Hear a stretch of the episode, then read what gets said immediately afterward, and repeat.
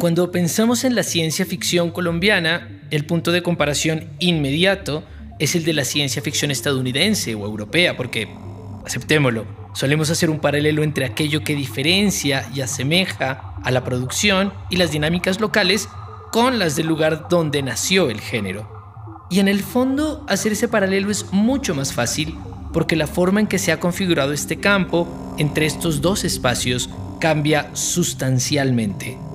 Sin embargo, hay un reto más grande y más interesante.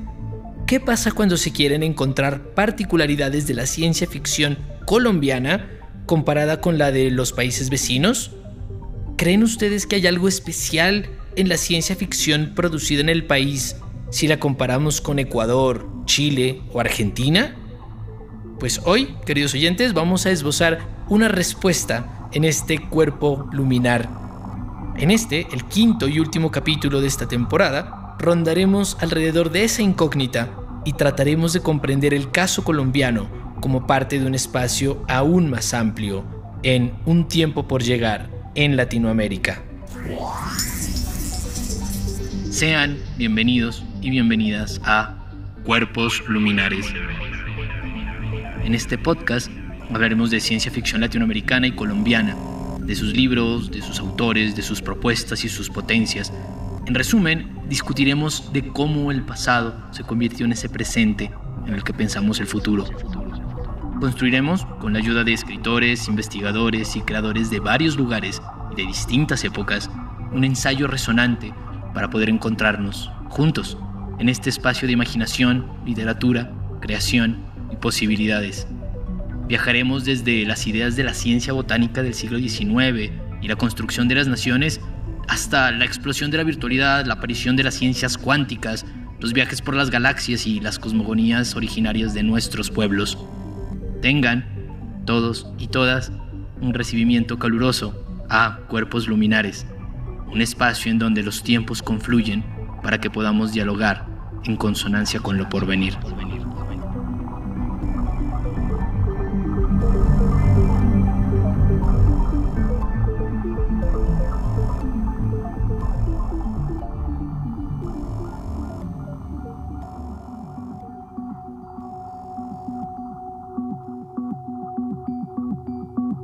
Una rápida revisión histórica permite ver que hay elementos clave para entender la ciencia ficción latinoamericana en conjunto.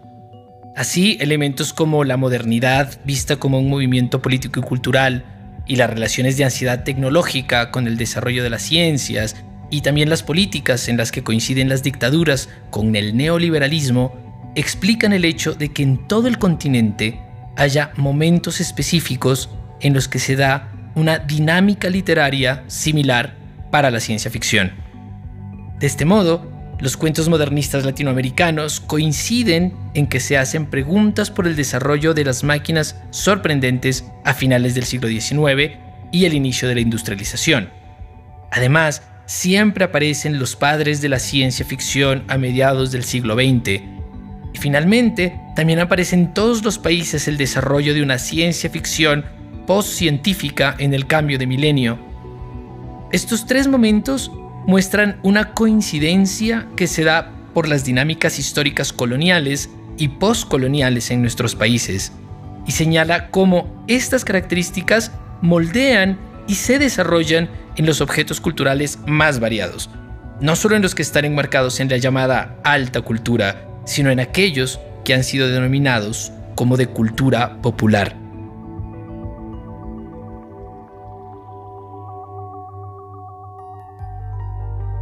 Pero bueno, queremos dejar claro que no se trata solo de momentos históricos. También es necesario comprender que el interés por la ciencia y por la tecnología era un hecho común a todos los países de Latinoamérica. Por ello, no es extraño ver que hay una red cultural, no siempre muy visible, a través de la cual a lo largo de los años los autores de ciencia ficción han dialogado, intercambiado ideas, textos y preocupaciones. Ahora bien, si hay unos momentos históricos que se comparten de manera conjunta por todos los países de Latinoamérica, también hay algunos elementos de constitución, desarrollo y consolidación del género que hace que los textos en cada lugar sean profundamente diferentes.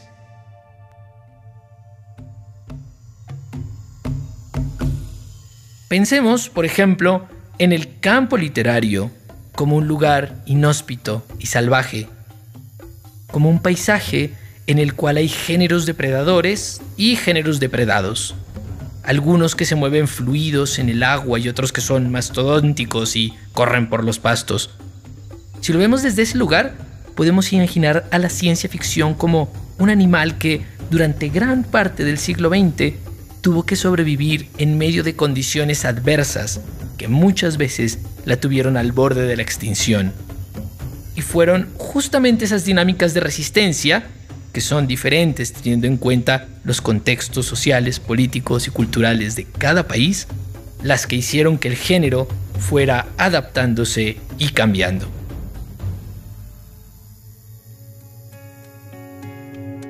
Tomemos un ejemplo, el caso de Cuba.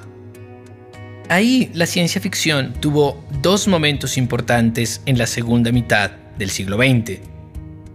En el primer momento hubo un marcado interés del gobierno de la revolución por la recuperación de textos populares como herramientas para poner en marcha su plan de alfabetización nacional. La ciencia ficción, específicamente la soviética, se convirtió en un género central en la producción de la isla, pero bajo tutela del Estado. Posteriormente, cuando el lugar protagonista de esta política educativa fue tomado por la literatura policial, ocurre el segundo momento, en el que los autores de ciencia ficción se dan cuenta que este género se desplaza hacia un lugar periférico, ideal para hacer importantes críticas al gobierno cubano, creando mundos que podían saltar ágilmente el problema de la censura. Pero, ¿cuáles son las consecuencias de todo esto? Pues bueno, esto produce dos características que tiene la ciencia ficción cubana y ninguna otra del continente. Primero, la importancia del utopismo en la ciencia ficción soviética como parte para las primeras creaciones. Y segundo, la constante sugerencia de elementos políticos que atraviesan el género desde sus inicios. Pero para escuchar a una autora de ciencia ficción cubana que puede hablar un poco de su literatura, escuchemos a Mayelis González, quien nos hace una corta reflexión sobre el desarrollo del género en la isla.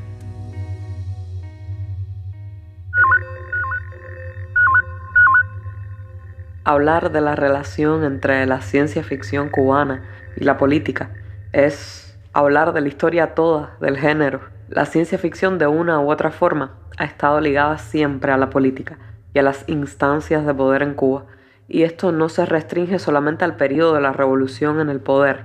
Antes de 1959, los casos puntuales de narrativa de ciencia ficción que se dieron también fueron profundamente políticos, y ahí tenemos el caso de la corriente del Golfo, de Juan Manuel Planas, una ucronía escrita en 1920 que contaba cómo los cubanos habían ganado la guerra de independencia de España arrojando piedras al mar para desviar la corriente del Golfo y provocar un cambio climático en la península ibérica. En los años 60 y 70, la ciencia ficción de manera solapada se encontró cumpliendo una función propagandística, posiblemente bajo el influjo de la Unión Soviética, cuyos escritores de género también cantaron las lindezas de un futuro luminoso en que el capitalismo había desaparecido de la faz de la tierra. Dentro de su generación fue el escritor Agustín de Rojas, que escribió novelas como El año 200, uno de los pocos que se atrevió a concebir un futuro más pesimista. En los 70, la ciencia ficción dejó de ser la literatura preferida de la oficialidad y su lugar lo ocupó la novela policíaca. Pero eso es otra historia. Después de Rojas vinieron escritores como Joss o movimientos como el cyberpunk que proyectaron futuros que no solo no pertenecían por entero al socialismo, sino que constituían distopías en que Cuba era descuartizada y vendida a corporaciones, en que los personajes habitaban un paisaje derruido y hostil, y esta realidad se vivía incluso bajo el auspicio de la URSS, opresiva, decrépita y corrupta, y no del imperialismo yanqui. En este sentido, La Habana Underwater de Eric Mota es paradigmática. Por eso, en tiempos en que denostamos las distopías por considerarlas una maniobra del status quo para robarnos la esperanza, A mí me gusta reivindicar el papel de estas proyecciones nefastas en una tradición literaria como la cubana. En este contexto, escribir distopías era un acto subversivo, era retar al poder. Este cambio de una función propagandística a otra crítica se hizo posible sin levantar mucho revuelo en Cuba gracias a los prejuicios que han rodeado siempre a la ciencia ficción el considerarla una literatura menor, para jóvenes, poco seria, evasiva, fantasiosa, como si ser fantasioso fuera algo malo. De tal grado que la mayoría de las obras de género hoy en Cuba se publican en colecciones juveniles. Y aún así, la novela de Eric no ha podido ser publicada nunca en su país porque resulta demasiado incómoda. Hoy por hoy, que Cuba vuelve a vivir días de fuerte crisis e incertidumbre, como pasó en los 90, lo de publicar se ha vuelto un lujo y la ciencia ficción no es para nada una prioridad. Muchos autores y autoras lo estamos haciendo desde fuera del país. Las relaciones de nuestras ficciones con la política actual cubana son más tensas aún, ahora que con más evidencia el régimen expone sus tintes tiránicos y totalitarios y la ciencia ficción continúa siendo una herramienta súper útil para interpretar el presente.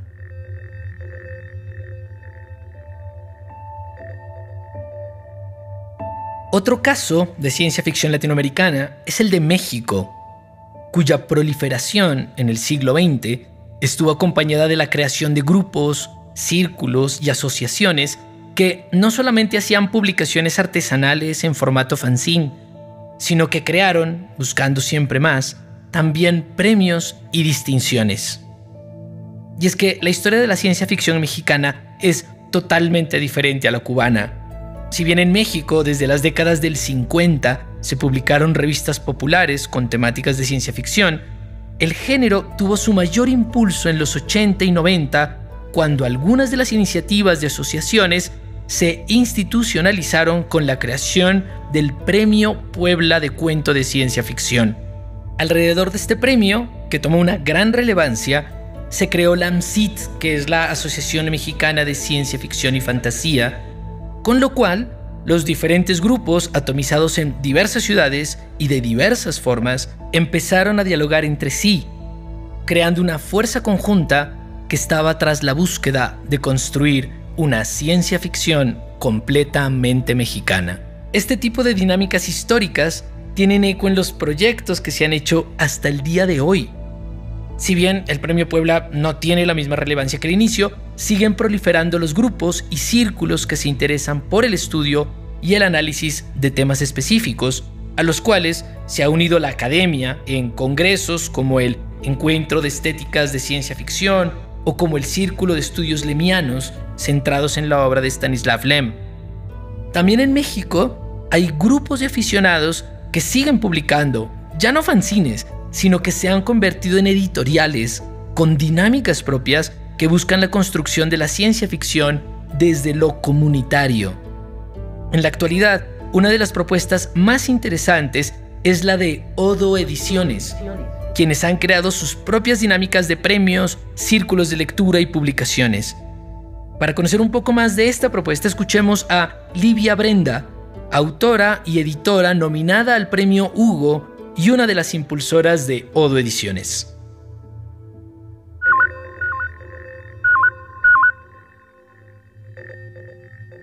Odo Ediciones tiene como lema libros para una realidad más amplia y voy a explicar un poquito por qué. En primera, somos un proyecto editorial autogestivo y sin fines de lucro, lo que quiere decir que lo recabado se regresa al proyecto y no perseguimos ganancia en el sentido capitalista. Nuestra línea editorial es de literatura mexicana, de ciencia ficción y fantasía y todos los géneros aledaños, ficción especulativa, literatura de imaginación, terror, cualquier, eh, cualquier tipo de literatura no realista eh, incluyendo algunas cosas inclasificables. Todo eso nos interesa. Nos inclinamos más hacia el cuento, pero también nos interesa la novela, nos interesa el ensayo, la poesía, y nos gusta mucho eh, pensar en que podemos publicar obras que sean híbridas o que sean experimentales, eh, con la única condición de que no sean literatura mimética. Y bueno, hacemos libros en papel porque creemos que es una forma de resistencia y de permanencia, en el sentido, eh, libros de papel en el sentido tradicional, pero también hacemos ediciones electrónicas porque nos parece que es importante la difusión y la distribución. Y en ese sentido, también creemos que esa distribución y esa difusión pueden ser compartidas. Entonces, nuestros ebooks son libres y son gratuitos se publican bajo una licencia que se abrevia como LEAL y el nombre quiere decir Licencia Editorial Abierta y Libre, que, que, es una licencia Copyfar Left. Y en papel tampoco usamos copyright, también aplicamos la misma licencia Copyfar, Left, porque, y esto es muy importante, los derechos de los, eh, los derechos de los libros son y serán siempre de quienes escriben las obras y en la editorial no bloqueamos los derechos de la edición, entonces pues esas ediciones son libres y se pueden también reproducir y usar y hacer lo que sea. Eh, tenemos una perspectiva feminista, una perspectiva eh, medio anarquista en el sentido pacifista y mm, eh, sobre todo decimos esto porque nuestra base es la formación de comunidad. nos centramos en que nuestros procesos sean horizontales, tanto en la conformación del grupo de personas que hacemos las cosas en odo, decimos odo cosas, pero también en la toma de decisiones. Eh, y bueno, por ejemplo, nuestro sistema eh, económico se basa en la preventa por medio de suscripciones. Cualquier persona que se suscribe está colaborando de manera directa para asegurar que podamos hacer los libros, pero también que la gente involucrada en esos procesos tenga una retribución justa. Y bueno, si alguien eh, se suscribe, además de que recibe el libro en casa, podemos, eh, digo, perdón, ponemos a la comunidad lectora en contacto directo con las autoras o autores residentes. Esto sucede mientras se están editando los libros. Esto eh, quiere decir un poco que el resultado es que cuando los libros se publican, ya hay un vínculo previo entre las personas lectoras y las personas escritoras. Y esto tiene que ver con, pues sí, con que nos interesa mucho funcionar de manera colectiva. Eh, podemos imaginar una realidad más amplia, amplia por vía de la literatura y en Odo Ediciones proponemos una forma de hacer edición especulativa que quizá pueda ser una edición eh, del futuro. Y pues bueno, muchísimas gracias por el espacio y em, esta voz pertenece a Livia Brenda. Yo soy la editora de Odo. Muchas gracias.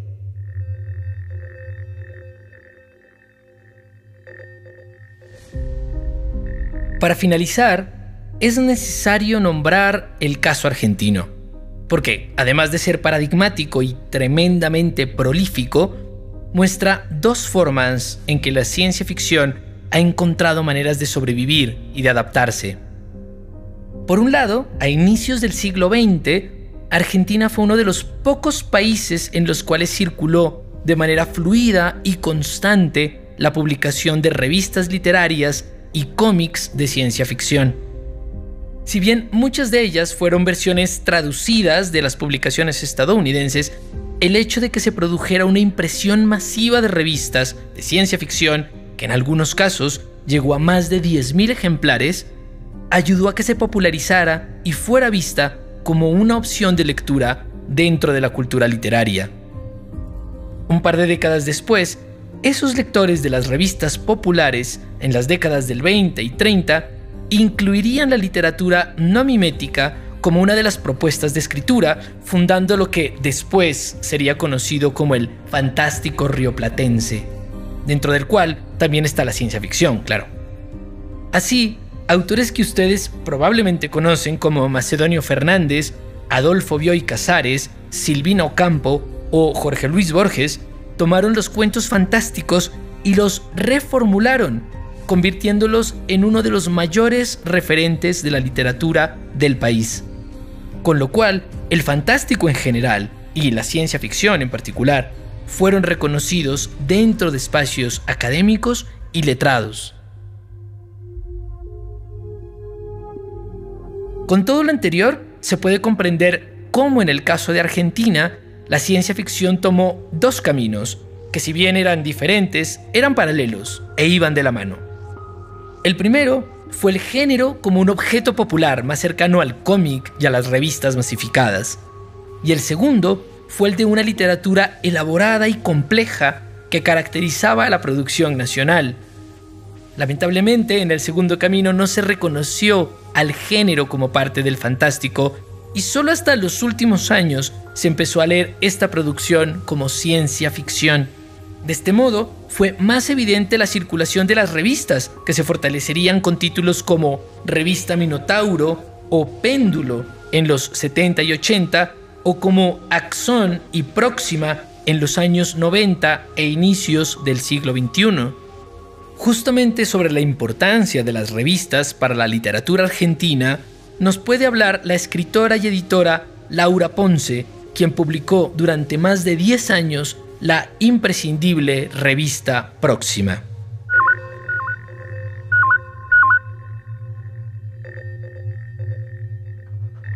Hola Rodrigo, hola amigas y amigos, mi nombre es Laura Ponce, soy escritora y editora. Dirijo Revista Próxima y Ediciones Allá Armanot desde el 2009. Me han pedido que les hable de la rica tradición de las revistas dedicadas a la ciencia ficción en la Argentina. Como este tema es muy vasto, me voy a concentrar en hablarles muy brevemente de los exponentes que juzgo más representativos. Comencemos por La Piedra Basal, la revista Más Allá, dirigida por Héctor Germano Esterger. Con 48 números, salió mensualmente entre 1953 y 1957. Mucho del material publicado se tomaba de la revista norteamericana Galaxy, pero tuvo el acierto de incluir también autores argentinos. Además de cuentos y novelas, publicaba notas de divulgación científica. Contestaban preguntas a través del correo de lectores, que funcionaba a manera de foro y tuvo gran importancia, tanto por la variedad de temas tratados como por la riqueza del intercambio que posibilitó. Esta revista marcó a fuego a toda una generación, dándole acceso a lo mejor de la CF de la época. Dato extra 1. En 1957, cuando deja de salir más allá, Oesterger funda Editorial Frontera y publica El Eternauta, la primera gran obra de ciencia ficción argentina. Dato extra 2. En 1955, viendo que existía un público ávido por estas nuevas ficciones, Paco Purrúa crea Editorial Minotauro y se dedica a sentar las bases de la edición de libros del género. Lo valida publicando a los mejores nuevos autores, con excelentes traducciones, ediciones sobrias y prólogos de autoridad jerarquizando su calidad literaria. De ahí surge Revista Minotauro, que, aunque suele decirse que tuvo dos épocas, son en la práctica dos revistas diferentes. La primera, dirigida por el mismo Paco Purrúa, con 10 números, salió entre 1964 y 1968. A diferencia de Más Allá, no publicaba material científico, solo literario, y no se vendía en puestos de diarios, sino en librerías. Sus textos venían de la revista norteamericana The Magazine of Fantasy and Science Fiction, que se distinguía por la calidad literaria de su material. Purrúa buscaba promocionar el tipo de literatura que venía publicando con su editorial y atraer público lector. La segunda época, dirigida por Marcial Souto, apareció muchos años después, con 11 números entre 1983 y 1986. Compartía con la edición de Purrúa el formato de libro y el interés por la divulgación, no solo de la mejor CF norteamericana, sino también europea, a través de traducciones muy cuidadas, a lo que sumó el fomento y divulgación de plumas locales, que fueron desarrollando una literatura de género y su propio público lector. Souto venía a dirigir junto a Andrés Casioli el péndulo de la primera y segunda época, por lo que incorporó a autores que ya conocía, como Carlos Gardini, Ana María Yúa, Angélica Grosdiller y el uruguayo Mario Lebrero. Además de relatos, incluyó revistas, reseñas de libros y críticas de cine. ¿Qué sucedió en el medio? Se preguntarán ustedes. Entre la primera y segunda época de revista Minotauro sucedió el péndulo. El péndulo, dirigida por Andrés Casioli y Marcial Souto, tuvo tres épocas como revista. La primera época, con cuatro números en 1979, formato grande, el mismo de la revista Humor Registrado que la padrinó en su inicio. La segunda época, diez números, entre 1981 y 1982, ya en formato libro, y la tercera época, de 1986 a 1987, completando la numeración con cinco números más. El péndulo se distinguió por la audacia de su aspecto gráfico, por publicar nueva narrativa y artículos de excelente calidad. Sumó secciones e historieta y le dio gran importancia a las ilustraciones. Esta fue la revista que marcó a los lectores de mi generación, con un impacto comparable al de la revista Más Allá. Dato extra 3. En el correo de lectores del péndulo número 6 surgió la propuesta de reunirse, que desembocó en la creación del CACIF, Círculo Argentino de Ciencia Ficción y Fantasía, y el comienzo de las tertulias de Ciencia Ficción y Fantasía de Buenos Aires, que ya llevan más de 200 encuentros. Fue en ese impasse, 1983-1986, entre la segunda y tercera época del péndulo, que Marcial Souto dirigió la segunda época de Minotauro. En ese impasse se dio también lo que en Argentina llamamos primavera democrática, con el fin de la dictadura cívico-militar y una época de efervescencia cultural. En esa época surgió revista Parsec, seis números, en 1984, dirigida por Sergio Gauden Harman, revista Quasar, 54 números desde 1984 a 2015, dirigida por Luis Pestarini, y también muchos fanzines que culminaron en la creación en 1989 de Axón, dirigida por Eduardo Carletti, la primera revista en soporte digital de habla hispana que todavía hoy reúne innumerables cuentos, novelas y artículos, una tarea invaluable con más de 30 años de publicación en línea. Su web es axon.com.ar. En esa extraordinaria y valiosa tradición quiso inscribirse humildemente Revista Próxima, pero enfocándose en la CF escrita en castellano y especialmente en Latinoamérica. En sus 44 números trimestrales aparecidos entre 2009 y 2019, publicamos cuentos, artículos, entrevistas, ilustraciones e historietas, y la colección completa, digitalizada, está disponible para descarga gratuita en su web, revistaproxima.com. Como se darán cuenta, las revistas de ciencia ficción argentinas son un universo riquísimo y fascinante, inseparable de su contexto de producción. Y aquí puede darles apenas unos pocos datos.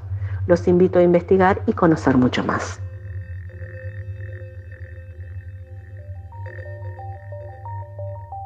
Y dentro de todo este panorama, ¿cómo se dieron las dinámicas de la ciencia ficción en nuestro país, en Colombia?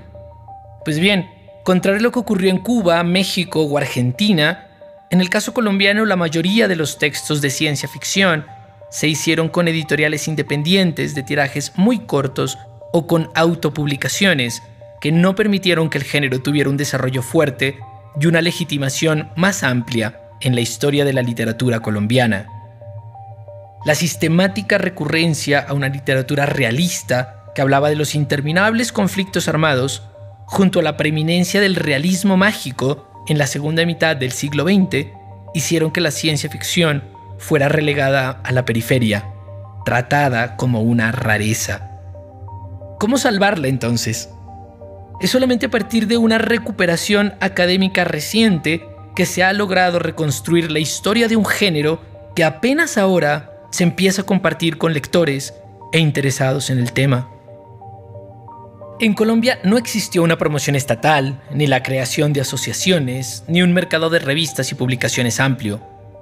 Y quizá esa ausencia de las características que sí han sido destacadas en otros países sea justamente la particularidad principal del género en el país. Es decir, su poder de supervivencia, a pesar de tener todas las condiciones en contra, lo convirtió en un género que ahora puede surgir como una respuesta contundente a la fuerte preeminencia de lo que generalmente se ha escrito en la literatura del país, del realismo hegemónico. Ahora que el futuro se está construyendo, no solo en una opción narrativa, sino como una propuesta ideológica, la ciencia ficción aparece como un género renovado y potente, que tiene todas las herramientas para permitirnos soñar un porvenir que no dependa de las fuertes cadenas que nos obliga a vivir la realidad, sino de las alas temporales del deseo. En toda Latinoamérica, una gran cantidad de autores y libros plantean un tiempo que vendrá y por el cual podremos luchar porque lo hemos sabido imaginar primero en nuestras ficciones pero esos títulos forman parte de una historia de la cual hablaremos después, en una próxima temporada de Cuerpos Luminares. Por ahora, gracias por escuchar y por soñar con nosotros un tiempo por llegar.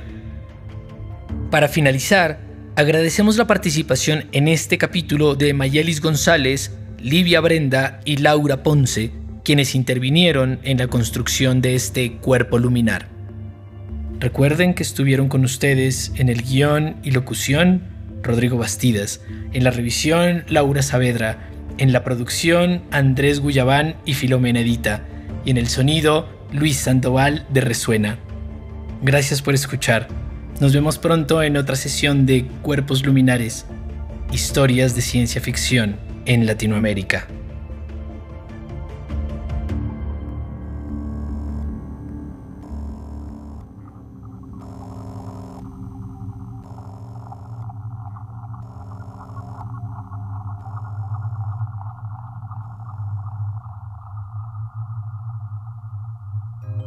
Este podcast es parte del proyecto Bogotá, Destinos de Ciencia Ficción, ganador de la convocatoria Creative and Cultural Enterprise, Laboratorios en Red del British Council en alianza con IDEARTES.